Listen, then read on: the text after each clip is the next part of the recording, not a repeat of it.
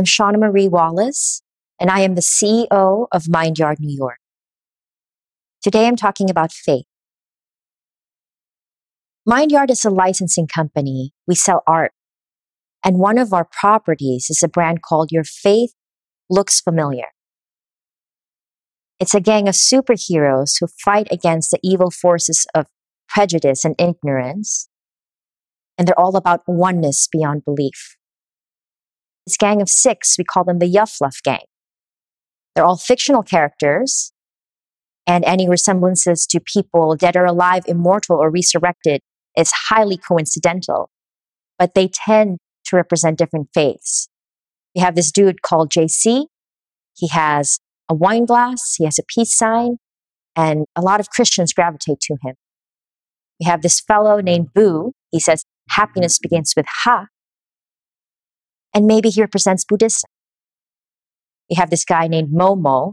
He has a staff and he says, take two tablets daily. And maybe he's of the Hebrew faith. We have this devil with his middle fingers up. He says, my bad.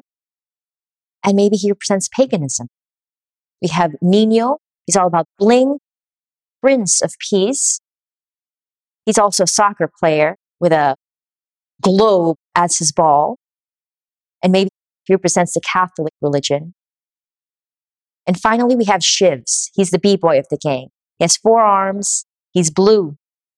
And maybe he represents Hinduism. That's all about faith. What do you have faith in? What is your faith? I grew up Catholic. I may not be a practicing Catholic, but my belief systems were shaped by the Catholic religion. They have evolved, they have expanded, they have been questioned, they have grown. But my faith is there. I believe in God. I believe that everything is God. I believe that God is in everybody. And I have faith, maybe the size of a mustard seed. But I notice that what I believe in is what shapes my life. Our belief systems, what's in our mind, what we know to be true, or we think is true, actually shapes our reality. Our body responds to what we think. Whether it's happening or not, our brain doesn't know, but our body experiences it already. Faith is a powerful thing. Faith chooses what we experience in every moment. What do you believe in?